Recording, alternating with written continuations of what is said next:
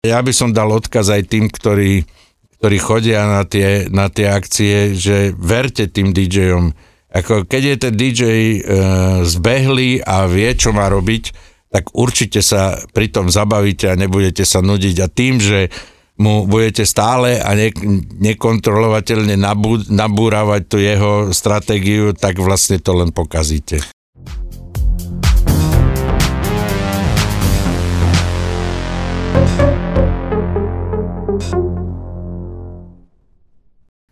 Dámy a páni, milí poslucháči, priatelia, máme tu ďalší podcast, ktorý pripravujeme v rámci Asociácie DJ a hudobných producentov Slovenska v spolupráci so Slovenským ochranným zväzom autorským. V tejto chvíli mám oproti sebe človeka, ktorého by som z fotiek uh, skôr vyrobených a v súčasnosti na ulici ani nespoznal, ale zase, zase je veľmi uhladený a, a sa mi to celé ráta a musím sa priznať, kým ťa predstavím, uh, milý host, že prvú informáciu som e, o tebe dostal od Tibora Egriho, ktorý je naozaj pre mňa veľmi dôležitý človek v živote. A ten ma dostal do obrazu u skúsených DJov, aby mi pomohol zmapovať, alebo nám spolu, lebo je súčasťou kolektívu, ktorý vytvára taký program histórie DJingu a dostáva ma naozaj k ľuďom, ktorí majú skúsenosti a pôsobia na slovenskom DJ-skom trhu už niekoľko rokov. Radome Šáhoj. Ahoj. Ďakujem veľmi pekne, že si prijal pozvanie na tento krásny farebný gauč uh, a verím, Sedí že... sa tu príjemne. Hej, hej, aj mne v tomto kresle, tak verím, že to bude super.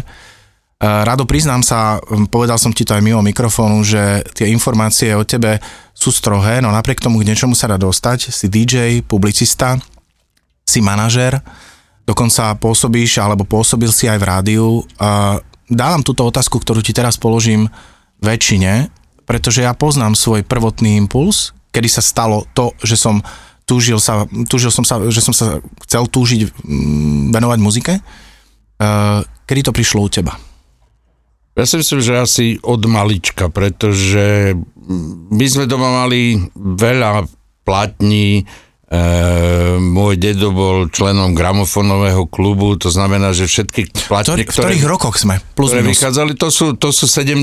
roky. Uh-huh. V 70. rokoch som vlastne počúval veľa hudby e, rôznej, mali sme doma tie staré sonet, duo, potom k tomu ďalšie kotúčaky a kazeťaky, ak sa tomu vtedy hovorilo a e, z toho som počúval hudbu, my sme často e, aj pozerali to, čo sa dalo v televízii, kde boli nejaké kapely. A mňa proste hudba bavila a tam niekde to vlastne celé začalo, že som si ako keby začal doma sám robiť také veci, že ma to zaujímalo, zisťoval som si niečo o tej hudbe a a prvé tie veci začali už v podstate na základnej škole. E, keď som bol na základnej škole, tam ma fascinovalo to, že ako sa zapájajú tej aparatúry, keď sa diali nejaké tie školské slávnosti a podobne, tak som sa veľmi rýchlo k tomu dostal. E, nie som síce elektrotechnik, akože by som to vedel nejak e, opraviť a tak ďalej, ale to celé ma takým nejakým spôsobom fascinovalo a preto som sa k tomu dostal a tam vlastne bola možnosť, že počas tých pauz alebo niečoho sa vlastne dala aj pustiť z gramofónu nejaká hudba alebo, alebo z magnetofónu, tak tam to niekde začalo, čiže to už je e, začiatok nejakých 80 rokov a v podstate tak 81, 82 možno to bolo, kedy som už začal e, trošku viac sa tomu venovať. E, už na škole nejaké tie také večierky, kde už sa vlastne akože primárne tancovalo a tak reálne to bolo v podstate na začiatku strednej školy, kde vlastne sa to už rozbehlo oveľa viac. Aké hudobné vplyvy boli na tých začiatkoch, kedy si e, začínal vnímať hudbu? To, to znamená, kde sme boli hudobne v tej chvíli? Čo, čo, čo si púšťal tým ľuďom, respektíve čo ťa ovplyvnilo? Tak vtedy to, čo bolo nejakým spôsobom k, k máni, ako sa hovorí, to znamená, že to, čo sme mali buď doma na viniloch, alebo čo, čo sme si nejak Čiže kúpili. hovoríme aj o nejakej rokovej hudbe možno? Lebo navonok pôsobíš ako rocker, hej? Áno, Nepôsobíš ako taký e, prvoplánový určite, DJ? Určite aj roková hudba, pretože e, to, sa, to, sa, to sa nejakým spôsobom tak nejak miešalo vtedy, pretože e, vtedy e, v tých časoch boli v móde aj Slate, aj aj dajme tomu Kiss, ktorý sa mm-hmm. hrával v rámci tých tako vecí a zároveň aj Boniem a ja neviem, Anita Ward, Ring My Bell alebo mm-hmm. mnoho ďalších iných vecí, ktoré vtedy fungovali a samozrejme, e, že v tom čase bolo veľa aj tej domácej scény, ktorá bola vlastne viac menej pobroková, lebo v tých 80 rokoch to v podstate nastupovalo, vtedy to začalo, začali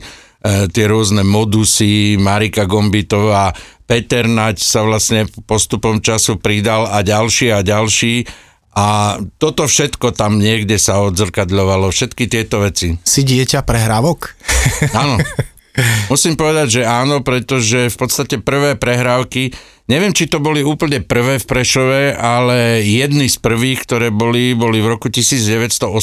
Uh-huh E, keď som sa ich zúčastnil vlastne ako 16-ročný študent, mm, ja myslím si, že po tých rokoch to môžem povedať, že tam bola taká malá lesť od, e, od ľudí z Domu kultúry v Prešove, ktorí chceli, aby som mohol fungovať oficiálne a e, môj ročník narodenia 68 vymenili za 66, pretože tam bola podmienka 18 rokov, že človek musí mať, aby mohol dostať tie prehrávky. Uh-huh tak e, vlastne vtedy, vtedy som sa zúčastnil prehrávok a bolo to také zvláštne, pretože bol to vlastne kultúrno-politický test, e, na ktorom bolo treba vedieť, kedy začal vysielať slovenský rozhlas, kedy sa narodil Vladimír Ilič Lenin, kto napísal knihu Lámanie pečatí a podobné pre DJ veľmi potrebné veci ale zároveň tam bola vlastne druhá, tá praktická časť, kde si človek musel, a pozor teraz, možno, že pre dnešných DJov to bude niečo veľmi zvláštne, napísať scenár na posluchovú a zároveň aj tanečnú diskotéku, presne rozdelený tak, ako e, sú rozdelené televízne alebo divadelné scenáre, to znamená, e, na ľavej strane technická časť, to znamená, že tam bolo napísané e, položím prenosku na gramofón číslo 2, a pustím pesničku. Potom na pravej strane text. Dobrý deň, vážený, alebo dobrý večer, e, vítam vás na dnešnej posluchovej diskotéke, dnes sa budeme venovať a tak ďalej. Hej. Čiže toto všetko muselo byť pripravené a dokonca sa to vlastne muselo aj predviesť. Toto som nevedel, pretože o prehrávkach samozrejme viem. mal som vedomosť o tom, že tam boli otázky a dokonca aj môj otec absolvoval prehrávky, pretože ja som z hudobníckej rodiny a tiež sa učil o Aurore a o kadečom o Leningrade a podobné veci, že toto som vnímal už v 80 rokoch, ale to, že musíš mať scenár a možno taký technický, že uh, vlastne aj svoj výkon nejakým spôsobom poš- popíšeš, to som absolútne ani netušil. Uh, nazvem, že uh, ty si z Priašiva, to znamená z Prešova. Žiješ momentálne v Bratislave, predpokladám už niekoľko rokov. Uh, prosím ťa, Rado, pre mňa to je veľmi zaujímavá vec, pretože ja som ročník výroby 74. Ja som začal vnímať diskotéky a DJov v polovici 80 rokov, aktívne som začal hravať v roku 93. A poznám košickú scénu z tých rokov, dozvedel som sa v rámci týchto podcastov mnoho o košickej scéne, ale ja o Prešovskej neviem nič. Prosím ťa, aké to bolo v 80 rokoch v Prešove, ktoré kluby fungovali, uh, aká hudba sa tam hrala, akí ľudia tam chodili, akí DJ tam boli? Um, ja by som stále ešte k tomu doplnil k tým prehrávkam poď, poď, jednu, jednu takú krátku vec, že vlastne e, vtedajšia kultúrna moc, ktorá bola si s tým vlastne nevedela poradiť, lebo to bola nová vec, ktorá, dajme tomu, začala fungovať od konca nejakých 60 rokov, aj cez tie 70 ale vlastne tak nejak v úvodzovkách bezprízorne a potom to chceli chytiť do rúk a nevedeli, ako to vlastne majú celé ukočírovať, tak preto dali niečo, že musí tam byť scenár, ako je, ako je v, pre film alebo pre divadlo, lebo nevedeli nájsť iný spôsob.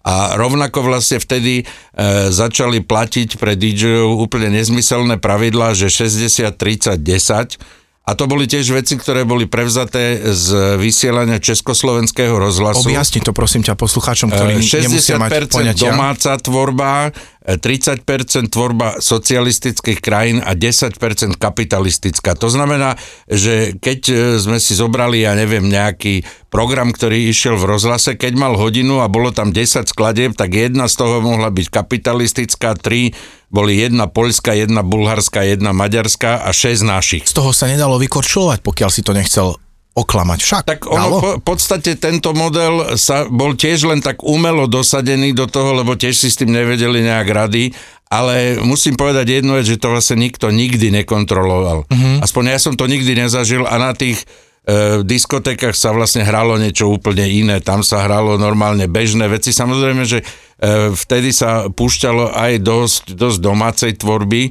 ale rozhodne to nebolo 60%. Takže to boli tie veci, ktoré tam fungovali. Oni sa potom časom menili a ja som sa vlastne e, postupom času dostal, že som pracoval na osvetovom stredisku, kde som mal na starosti kluby mládeže, ale tým, že som ako, ako DJ postúpil na e, krajské, teda celoslovenské prehrávky, tak som mohol robiť niečo pre DJ v okrese, tak som vlastne e, dosť zmenil tú štruktúru toho, a tie otázky boli skôr odborné ako, ako kultúrno-politické a, a myslím si, že to vtedy všetci pochváľovali. Dvakrát sa mi to tuším podarilo a k prehrávkam mám ešte jednu vec, lebo pamätám si, že tie posledné krajské prehrávky boli vo svite a, a, a bolo to priamo v ten deň v 89., keď bola generálna stávka, mm-hmm. alebo generálny štrajk. A viem, že by sme boli v takom klube, ktorý je tak na okraji svitu a e, so spomínaným Apom Megrim a ďalšími DJmi, ktorí tam boli, sme išli teda akože podporiť a Apa samozrejme ako veľký tribún sa dostal aj na tú tribúnu a za DJov východoslovenského kraja tam mal taký ohnivý prejav. Takže bolo to, bolo to veľmi zaujímavé a teraz, keď sa vrátim k tomu, čo si povedal o tom Prešove, tak e, Prešov bolo vždy hudobné mesto. To vlastne zostalo až doteraz, stále to tak je a okrem kapiel tam samozrejme boli aj ľudia, ktorí sa tej hudbe venovali trochu inak. E, už na konci 60 rokov to vlastne bola taká špeciálna trojica, ktorá sa stala kultom v Prešove boli to páni Beneš, Benko a Kusalík, uh-huh. ktorí si hovorili Bebekus a oni vlastne traja robili také niečo, ako sú diskotéky vlastne ešte z tej big beatovej éry uh-huh. a mhm. konca big beatovej éry a v tých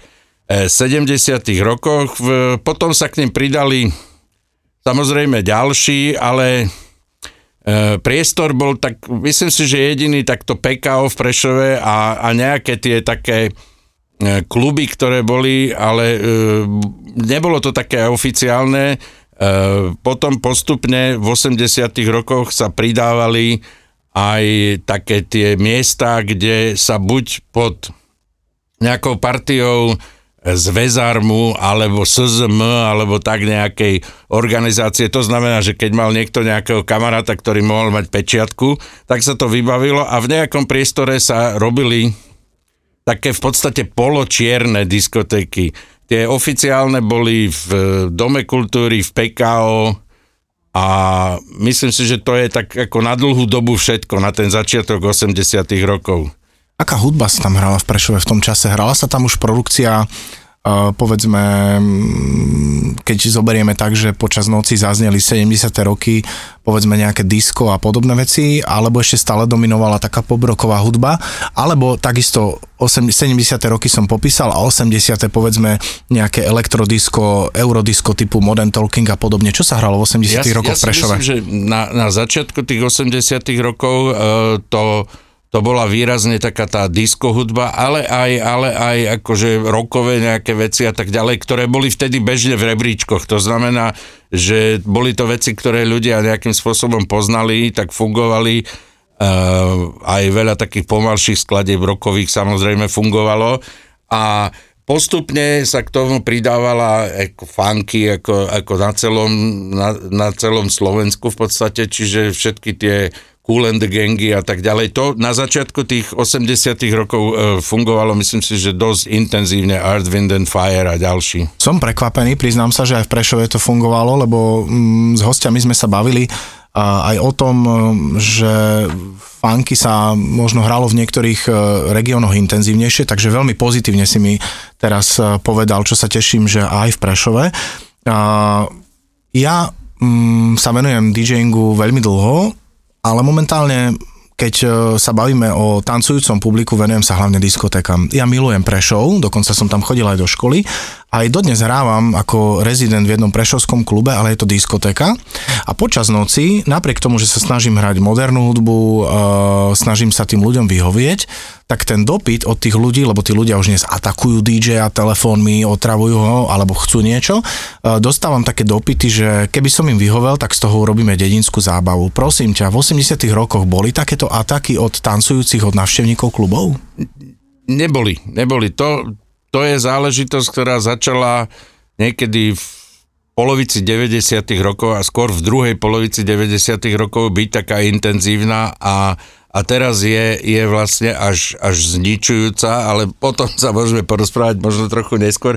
Vrátim sa do tých 80 rokov, vtedy e, tých diskotek nebolo veľa, nebolo to tak, ako to vnímame dnes, že, že boli nejaké kluby, kde sa vlastne ľudia o 10.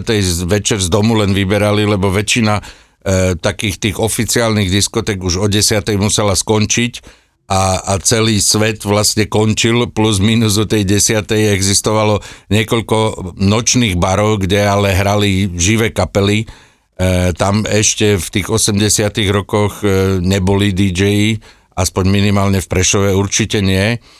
A sem tam boli nejaké také, keď bolo nejaké výročie, Vianoce, Štefánska alebo niečo, že sa to natiahlo trošku dlhšie.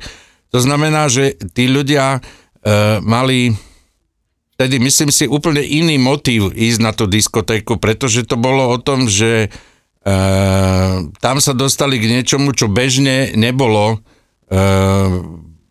kde získať. Oni si nemali doma, kde púšťať tie pesničky v rádiu alebo v televízii ich nehrali.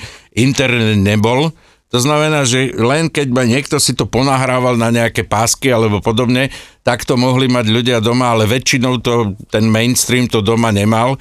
A teda toto bola jedna z tých vecí, kedy mohli prísť a mohli sa na to zabaviť. A vtedy boli všetci radi. E, veľmi málo chodil niekto e, za, za DJmi. Skôr to bolo o tom, že keď niekto niekoho poznal a keď bolo nejaké niečo špeciálne, nejaké narodeniny alebo neviem čo, tak tak nesmelo sa prišli opýtať, či by sa nedalo niečo, ako bolo to, bolo to skôr takto. Uh, neviem, či sa ti niekedy v živote stáva, lebo teraz ako si rozprával, to, čo si uh, mi tlmočil, tak sa mi normálne v hlave pustil film. Niekedy sa mi stáva, že cestujem v čase a premietnem si tú situáciu, ktorú si ty z 80 rokov popísal a mám taký pocit, ako keby som tam bol a zažijem veľmi príjemné vnemy. A ja som teraz takéto niečo zažil, pretože ja som už na to zabudol ale viem si ozaj predstaviť, že v tých 80 rokoch prišiel niekto uh, do diskotéky, poznal nejakú pesničku, ktorú mohol počuť pred týždňom niekde, ten DJ mu ju zahral a inak sa k nej nevedel dostať. No, tak to, to znamená, bolo. že ten zážitok z tej skladby musel byť neopakovateľný a tých ľudí to muselo magicky priťahovať do tých klubov a k tým DJom, čo dnes v tej komerčnej vlastne uh, komunite tých tancujúcich, kedy fakt ti len ukazujú telefón, dirigujú ti diskotéku, niečo také nepoznajú. Ten zážitok musel byť úžasný, že keď ja som býval pri jednej diskoteke, a bude to komerčná skladba, ale neviem, či si si pamätáš takú pesničku, verím, že určite áno, Laura Brenningen Self Control. Bola to hitovka diskoteková a ja keď som to počul, ak to ide z diskoteky, mal som 11 a bol... Ori- originál bol RAF, akože to bolo ešte predtým, Laura Brenningen to vlastne prespievala. To som nevedel. Potom. To Talian, som nevedel. Talianský spevák. Ďakujem, to si naštudujem, takéto veci mám veľmi rád, ak ma niekto posunie, ďakujem, nevedel som.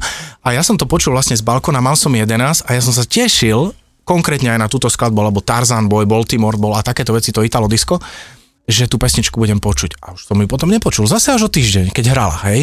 Čiže tento zážitok absolútne si viem predstaviť. Uh, fungoval si v rámci diskotek potom aj, čo sa týka 90 rokov? Áno, e, v 90. rokoch určite. Keď sa ešte vrátim k tým 80. tak tam bola ešte jedna veľmi zaujímavá vec a to bolo to, že ten DJ bol bol v podstate niekto, kto ľuďom otváral obzory. Tak, jak, to, jak sme to teraz popísali, ja si pamätám, že vlastne nikto nikde ani vôbec nemal šancu vedieť, že môže existovať nejaká napríklad Shade Adu, hej, a ja som si v Budapešti za veľmi veľa peňazí kúpil tú prvú platňu Diamond Life a okamžite akože, a vôbec som netušil, že čo je single, hej, samozrejme, lebo ani my sme to vtedy jak extra nevedeli, ale proste skladba Smooth Operator ma, ma veľmi chytila a začal som ju vlastne e, na, na tých diskotékach púšťať. Ľudia ju nemali odkiaľ poznať a tým, že chodili vlastne na, na tie diskotéky, tak sa z tej skladby stal aj u nás hit. E, a ten DJ bol vtedy naozaj niekto, kto nosil a vytváral a možno tak trochu aj určoval vkus toho publika. Takže bolo, bolo to rozhodne iné v tom čase. E, samozrejme, že tým, že nás bolo viac v tom Prešove, všetci sme sa poznali, e, ne, nemali sme pocit, že sme si nejaká konkurencia, každý mal tak trošku svoje nejaké, e, nejaké, nejaké miesto a, a záujmy aj hudobne.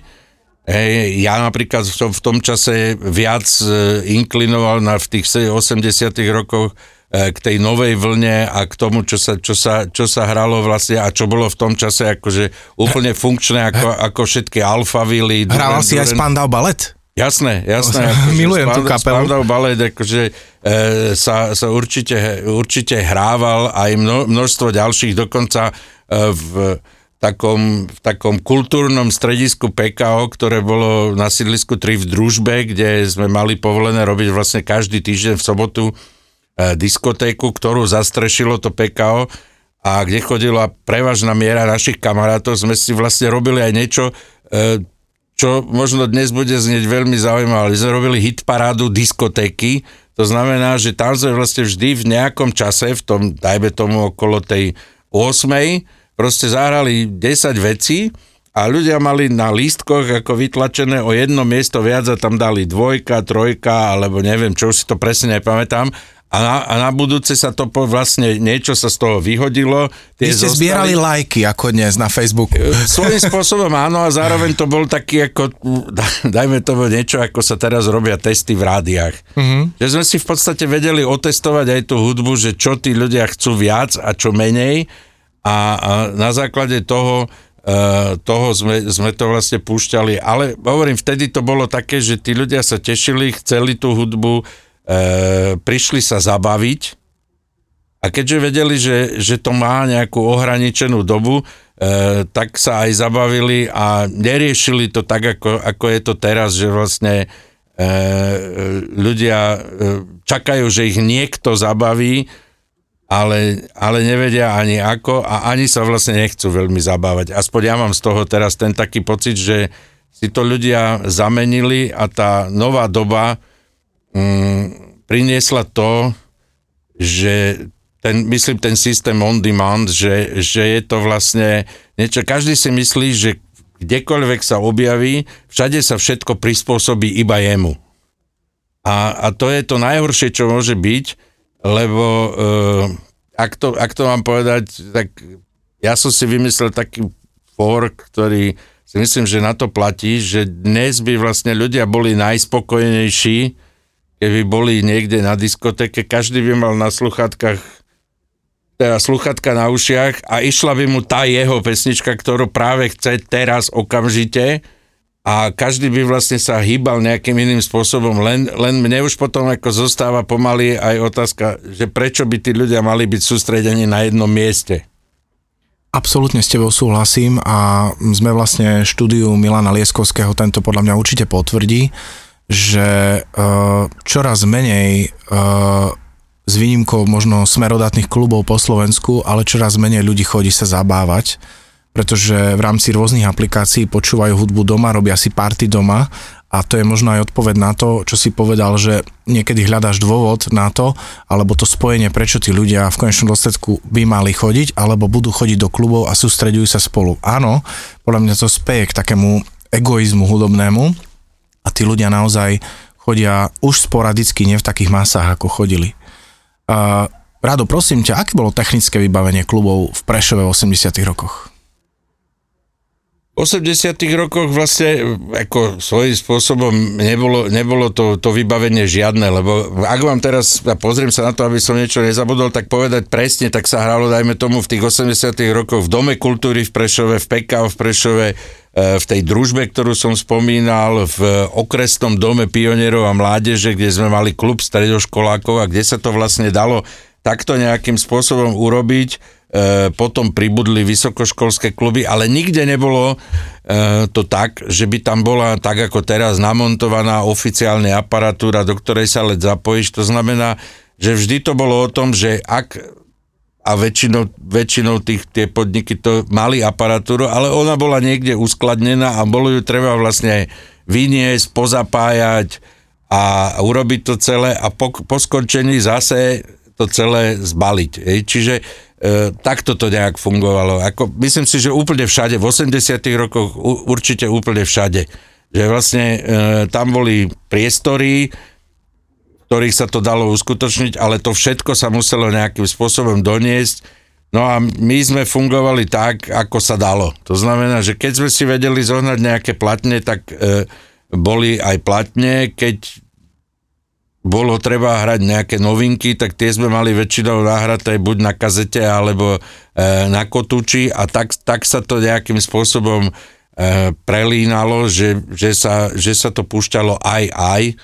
Takže e, takto to bolo a čo sa týka svetiel, to bolo asi si myslím najzábavnejšie, lebo e, tam to bolo o tom, čo kto vedel ako zohnať, či sa podarilo niekde od niekoho vymámiť nejaký maják, alebo, to som akurát išiel povedať, že majaky boli v móde. Alebo že niekto vedel s kamošou urobiť svetelného hada, prípadne nejaké blikajúce lampy, ktoré akože nejakým spôsobom fungovali, alebo klasická e, zrkadlová guľa oblepená a tu nasvieti, tak to boli, myslím si, že také tie highlighty tej doby, čo, čo sa vlastne dalo zohnať a pamätám si, že keď sme E, v tom čase chceli vytvoriť takú tú ilúziu toho, že podarilo sa nám zohnať UV lampy, uh-huh. ktoré sa používali vtedy pre divadlá, ale špeciálne pre bábkové alebo tie čierne uh-huh. divadlá a podobne.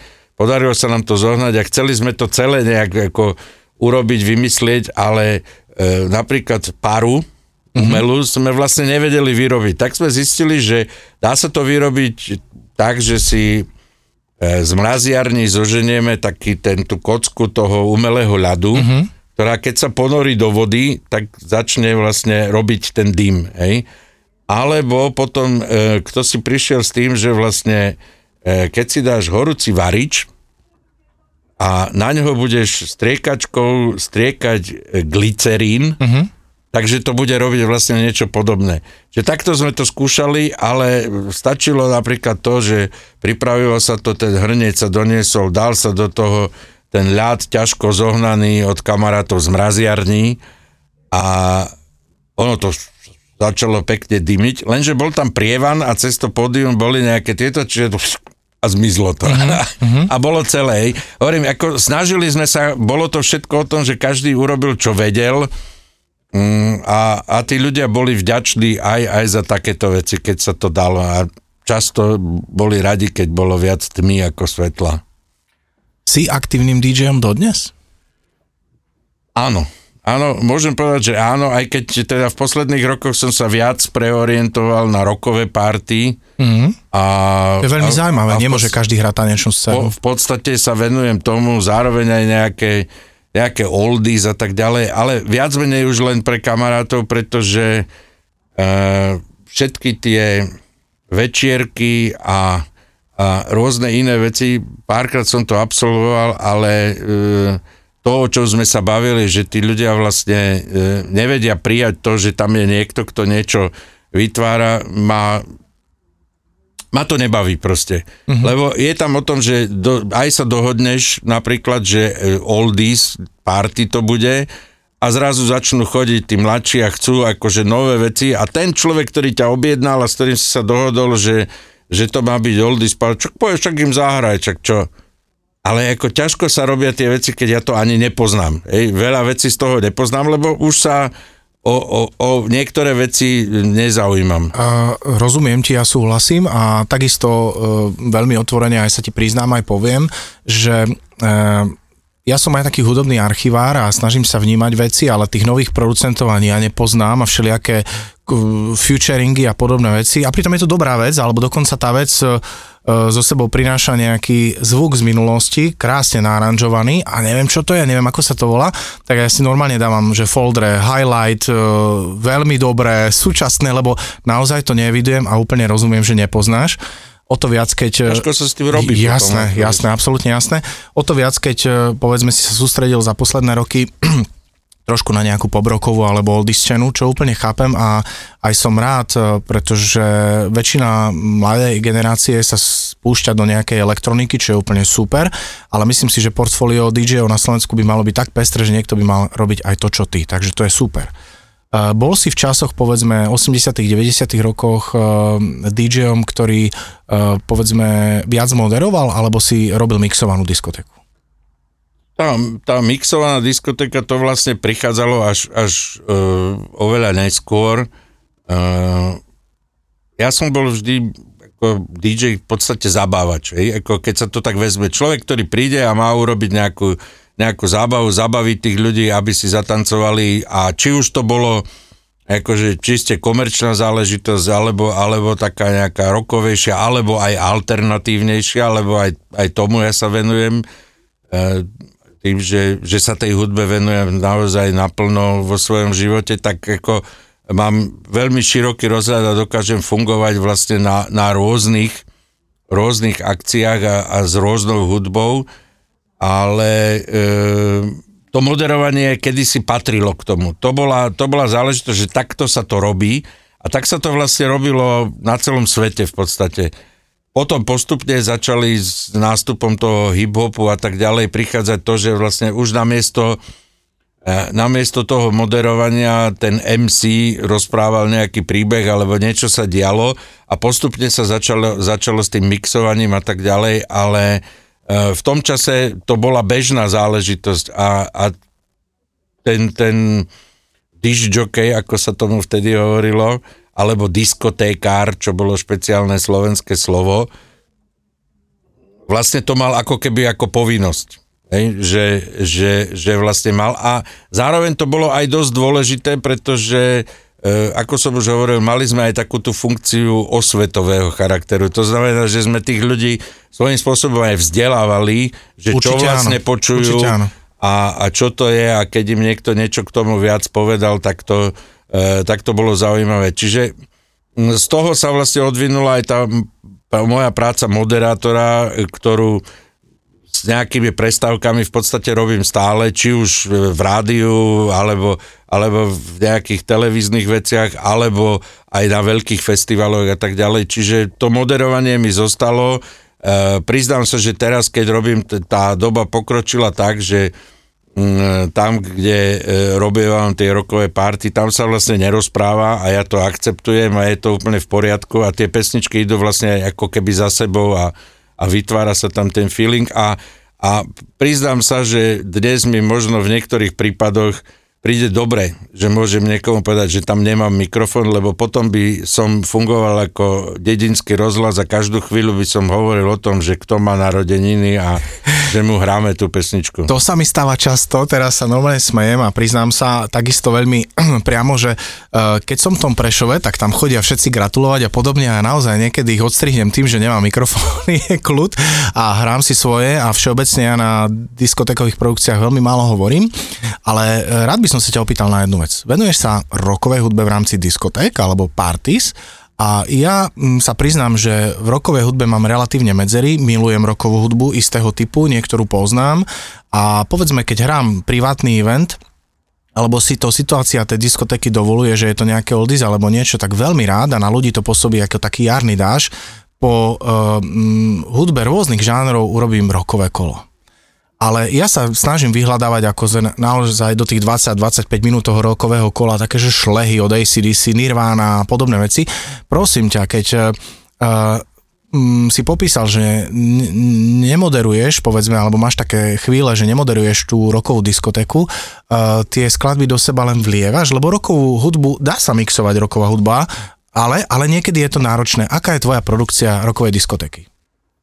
Je, je v podstate akože stále je to kategória púšťač hej, a zabávač, to znamená, že vlastne nejaké mixovanie tam, tam sa dá urobiť, e, skôr, skôr je to pri tejto hudbe o tom, že vytváraš nejakú atmosféru ano. alebo nejaké tempo. Hej. Ano, to znamená, ano. že tie pesničky na seba nadvezujú tak, že sa to buď zrýchluje, alebo to drží nejaké tempo, alebo, alebo na základe toho, že sú to proste veľké hity, ktoré, ktoré si tí ľudia chcú ako sa hovorí zabékať, hej, tak vlastne akože takto, takýmto nejakým spôsobom to, to funguje, plus do toho prichádzajú teraz vlastne aj tá moderná roková hudba, ktorá je, je, je špecifická tým, že opäť prepája aj, aj trošku taký možno tanečnejší spodok s, s elektronikou, ako dejú sa aj také veci, ale sú možno trošku ešte agresívnejšie tie veci pre niekoho, ale tí, ktorí ako majú radi tú hudbu, tak sa na tom vybláznia.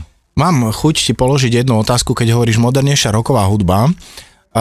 Keď som hovoril o sebe a o rokovom kole, tak sa snažím naozaj um, vyberať veci, ktoré majú rokový grif, ktoré, maj, ktoré majú super nástup a tých ľudí ako keby utancovať klasickými rokovými vecami. Fungujú na modernú rokovú hudbu ľudia? Áno. Áno, samozrejme. Poznajú ju? Samozrejme, že e, je to záležitosť toho, že kde sa to deje a ano. ako sa to robí, lebo e, dnes, tak ako vo všetkom, ľudia majú pocit, že rozumejú všetkému a že všetko sa im má prispôsobiť. To znamená, že keď sa do toho podniku, dajme tomu, vyberie partia starších ľudí, tak by chceli všetci počúvať ten Deep Purple a, mm-hmm. a Led Zeppelin a neviem čo a všetko a tak ďalej. Potom tam prídu iní a tí zase ako by hneď od začiatku chceli, aby tam pálil, pálil nejaký System of Down a mm-hmm. Disturbed a množstvo ďalších iných vecí. Čiže opäť zase tam ten človek musí fungovať ako taký nejaký prostredník a nájsť ten spôsob, ako ich vlastne, vlastne všetkých nejakým spôsobom zabaviť a nájsť, nájsť tú zlatú strednú cestu. Tak by som to povedal. Máš nejaké e, opakované angažmá tu v Bratislave alebo niekde v okolí, kde robíš takúto produkciu? Áno, tak e, ako koľko to je? Už viac ako 10 rokov vlastne robím v jednom podniku, ktorý sa volá Barok, ktorý je v centre mesta, Bar Rock, tak, mm-hmm. aby to mm-hmm. bolo úplne presné a existovalo niekoľko ďalších podnikov, ktoré bohužiaľ korona mm. pohltila, to bolo Rogoka alebo Rock Cafe, ktoré tu bolo. Zároveň som, som robil tieto party vlastne po celom Slovensku aj na rôznych festivaloch, takže ako Uh, tento spôsob hudby žije a bude fungovať si myslím, že stále, tak ako všetko ostatné, má, má to svoj priestor a ja som rád, že existuje ten priestor. Môžeme to tak vyhodnotiť, že tvoja osobnosť DJ-a je za posledné roky tak e, zafokusovaná práve na rokovú hudbu, alebo periférne sleduješ aj iné žánre? Ja sledujem stále v podstate e, tým, že sa hudbe venujem, že o nej píšem, že sa no, nejakým spôsobom zaoberám z rôznych strán, tak ju vlastne sledujem, e, myslím si, že na dennej báze, ale v podstate, keď to mám tak nejak zhrnúť, tak každý týždeň, keďže teraz sa to uh, už niekoľko rokov praktikuje tak, že vlastne v piatok vychádzajú novinky vždy, tak uh, v piatok si to vždy buď cez Apple Music alebo Spotify pozriem, čo všetko nové sa tam objavuje a snažím sa byť nejakým spôsobom v obraze. Uh, to znamená, že sledujem stále, čo sa deje, aj v tej rokovej hudbe, aj v tej populárnej, aj v tej domácej, a samozrejme sú niektoré veci, ktoré ma nejakým spôsobom neoslovujú, ale myslím si, že aspoň tak trochu v obraze som. Hej. Ako nevenujem sa tomu, ale snažím sa mať, mať ten prehľad o tom, čo sa deje, ako sa deje, ako to funguje. Z času na čas si pozriem aj hit parády, ktoré dnes už nie sú až tak úplne smerodatné a už vôbec nie v našej krajine, ale Ehm, sledujem to, sledujem veľmi intenzívne aj to, čo sa deje uh, v UK, pretože to je, to je krajina, kde je prevažná časť hudby, ktorú mám rád uh, a zaujíma ma to, čo sa tam deje, aké tam fungujú kapely a e, čo sa tam deje, sledujem aj, aj českú hudobnú scénu, e, takže myslím si, že zostávam stále aj v tej rokovej hudbe, vlastne to nie je nejaká oldies záležitosť, ale stále sú tam nejaké tie nové veci, aj keď je ich menej. Nie je to tak ako na, na bežnej diskotéke, že tie novinky tvoria väčšiu časť, tam, tam je skôr taká tá klasika, ale keďže tú klasiku po, po, pozmetáme a zhrnieme za, za nejakých 50-60 rokov, tak je tam toho dosť, na, na čom sa ľudia zabávajú a je pravda, že e, tie rokové novinky sledujú ľudia veľmi málo.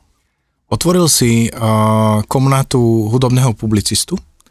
Je to pre teba taký uh, ventil uh, do iného prostredia, alebo je to súčasť takého tvojho core záujmu počas pracovného týždňa? Ja si myslím, že je to jedno aj druhé. Ako je to vec, ktorú robím preto, že ma to veľmi baví, to znamená veľmi Musí rád... to byť veľmi zaujímavé. Veľmi rád robím rozhovory s hudobníkmi, podstate českými slovenskými, ale aj zahraničnými. Väčšinu z nich poznám osobne a, a dlhé roky, takže sú to veľmi milé stretnutia. E, zároveň akože píšem, podporujem tú hudbu tým spôsobom, že vlastne o nej píšem a snažím sa ju nejak dostať, dostať do, do širšieho povedomia.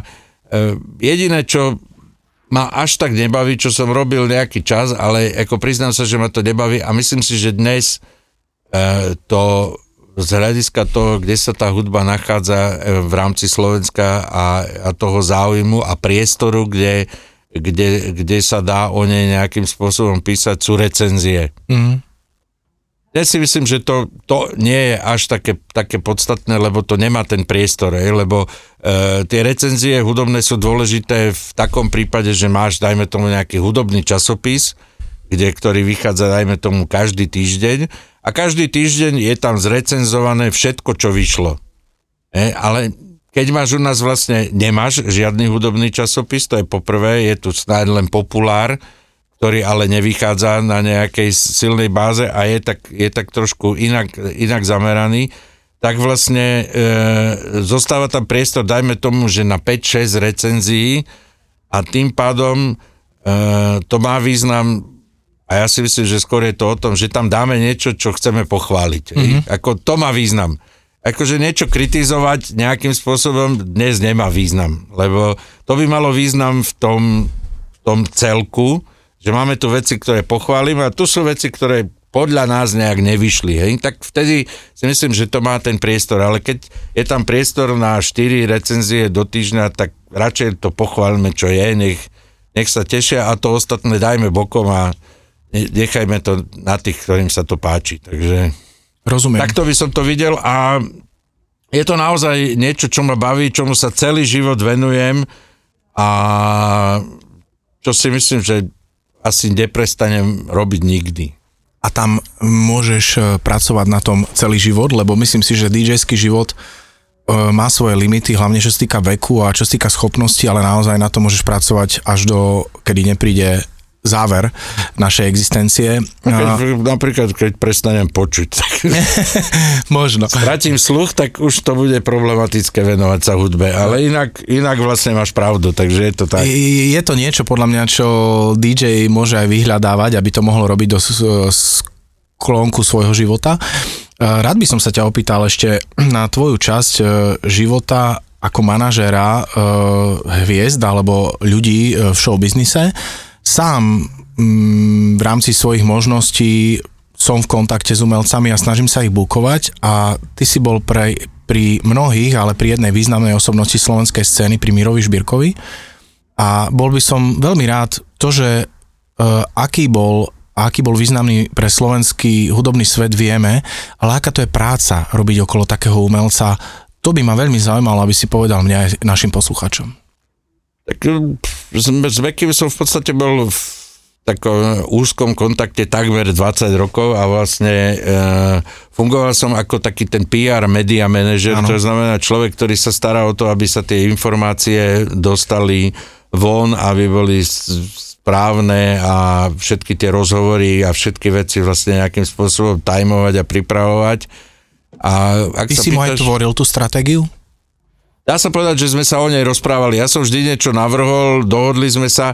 E, práve to som chcel povedať, že Meky bol veľký profik. E, za tie roky sa naučil a naozaj bol veľký profik, ktorý e, vždy vedel, čo chce.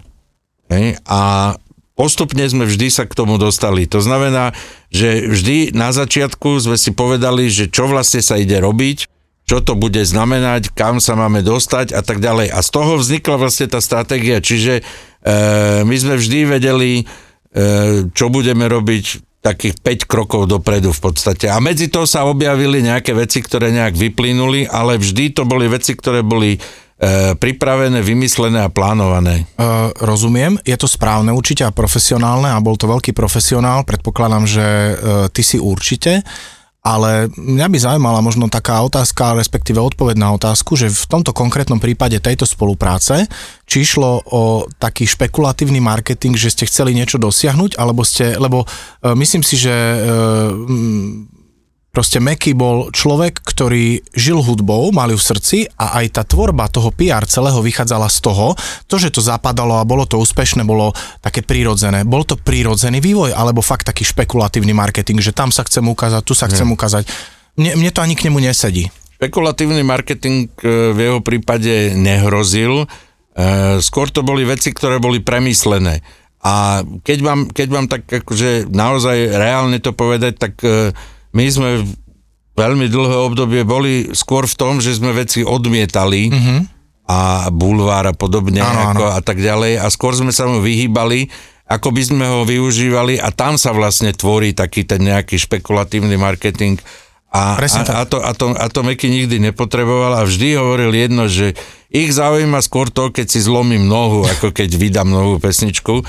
Čiže, čiže naozaj to bolo tak, že my sme vedeli, čo, chce, čo chceme robiť a, a, a tá váha tých pesničiek a to, že on to vedel urobiť, e, vždy mala svoju logiku. Skôr to, že sme mali tých 5-6 krokov dopredu pripravených, že sme vedeli, že bude jeden single, klip, toto, toto sa udeje, toto, toto urobíme, tak aby aj e, nebolo prežbírkované, ako sa hovorí. To znamená, že vždy sme si strážili aj to, aby toho nebolo nejak veľa, aby to nevyzeralo, že, že ľudia majú pocit, že na nich vypadne zo všade. Čiže vždy, vždy sa to nejakým spôsobom strážilo a, a usmerňovalo, ale bolo to vždy po nejakej dohode.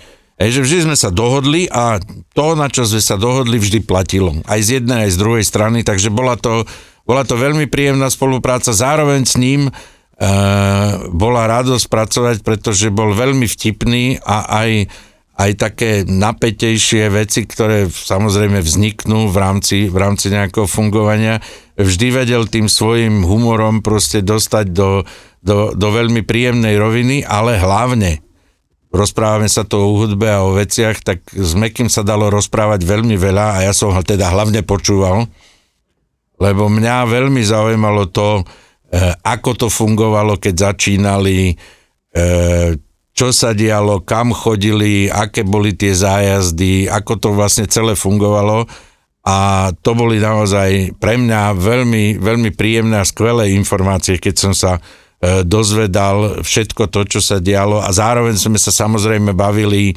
o hudbe vo všeobecnosti, o tom starom, ale aj o tom novom, pretože Meky tiež veľmi intenzívne e, sledoval, čo sa deje, aby bol v obraze.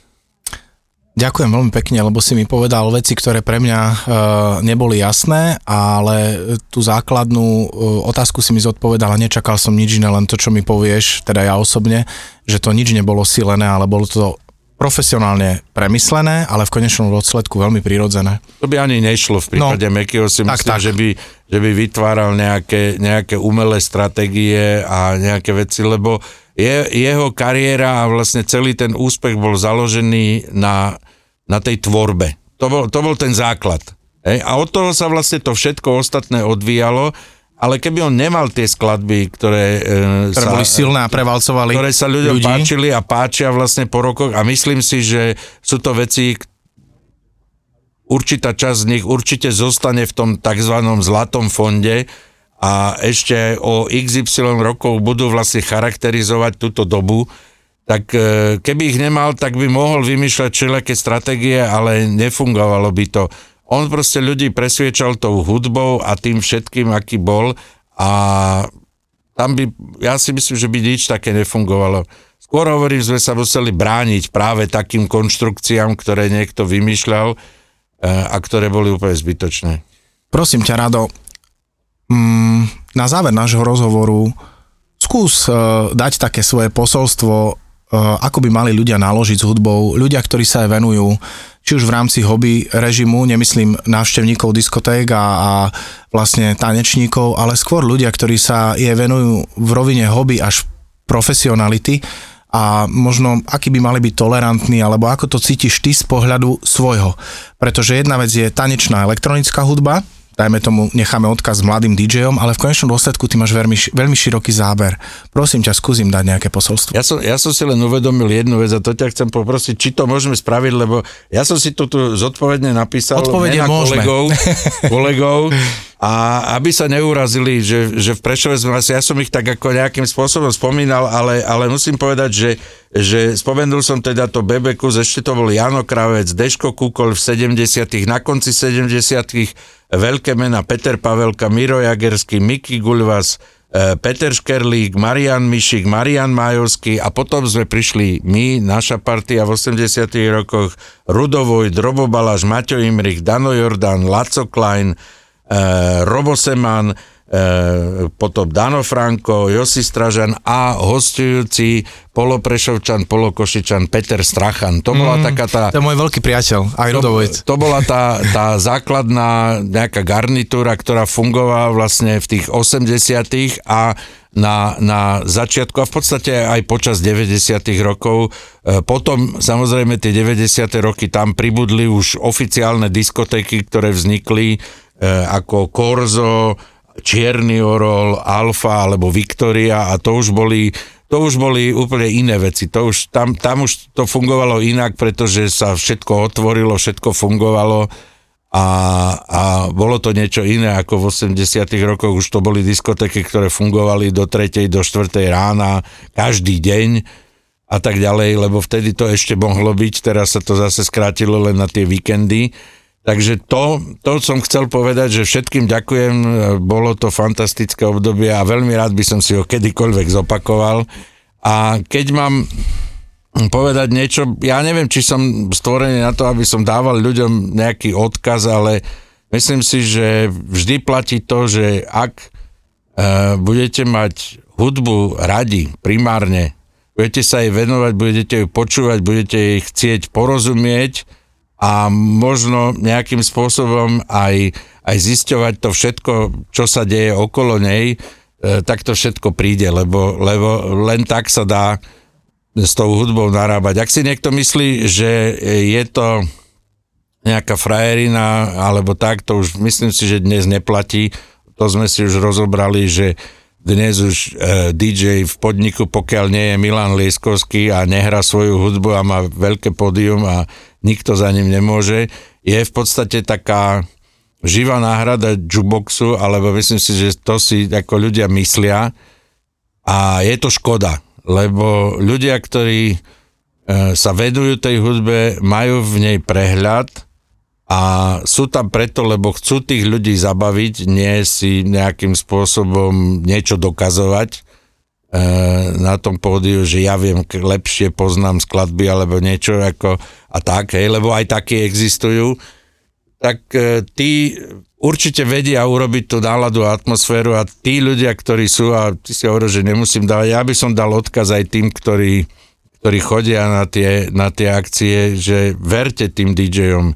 Ako keď je ten DJ e, zbehlý a vie, čo má robiť, tak určite sa pri tom zabavíte a nebudete sa nudiť. A tým, že mu budete stále a ne, nekontrolovateľne nabú, nabúravať tú jeho stratégiu, tak vlastne to len pokazíte. Poviem trikrát ďakujem. Ďakujem za opravenie. Áno, treba nechať odkaz aj tanečníkom a návštevníkom.